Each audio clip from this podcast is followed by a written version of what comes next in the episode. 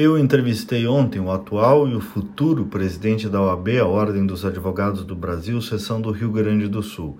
O futuro Leonardo Lamacchia, um jovem eleito com mais de 70% dos votos numa eleição que teve quase 50 mil votos, a maior da história.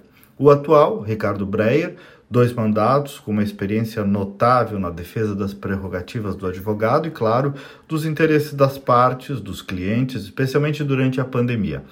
A pandemia, disseram eles, foi um problema para o exercício da cidadania por meio da advocacia. Fóruns fechados, servidores em home office, audiências suspensas, prazos postergados e pouca interatividade do advogado com o aparelho judicial.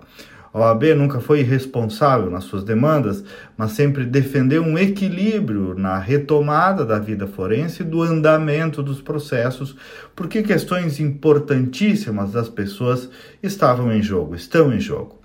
Eles compõem o Dr. Lamac e o Dr. Breyer, o grupo OAB+, que comanda a OAB desde o Dr. Cláudio Lamacchia, passando por Marcelo Bertolucci, agora por Ricardo Breyer.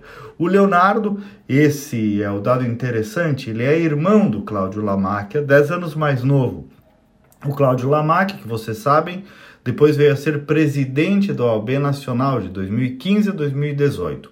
A OAB Gaúcha dá aí então a dimensão e a importância da continuidade de uma gestão. O Rio Grande do Sul, que é tão avesso à continuidade, tem aqui, me parece, um positivo contraponto, porque a continuidade vai acumulando conquistas mais sólidas, diferente de mudar tudo de uma hora para outra. É uma instituição que, ao menos aqui no Estado, também não se mostrou servil ideologicamente a nenhum lado, não virou máquina partidária. Isso é muito importante e tem sido cada vez mais raro em termos institucionais e também sindicais. Outra questão a abordar é o respeito à advocacia. O advogado é indispensável à administração da justiça, está lá na Constituição Federal.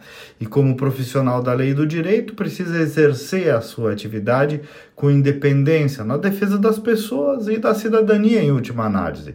É tão claro, é tão límpido isso, é tão importante, mas nem sempre é compreendido e valorizado como deve ser, muitas vezes pelo próprio aparelho da justiça. Me parece, senhores, que os advogados gaúchos dispõem aí de uma boa liderança. E o Lamac é mais novo tende a confirmar esta caminhada consistente.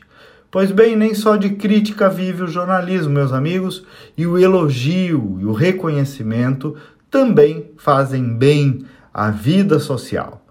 Até amanhã e vamos com fé.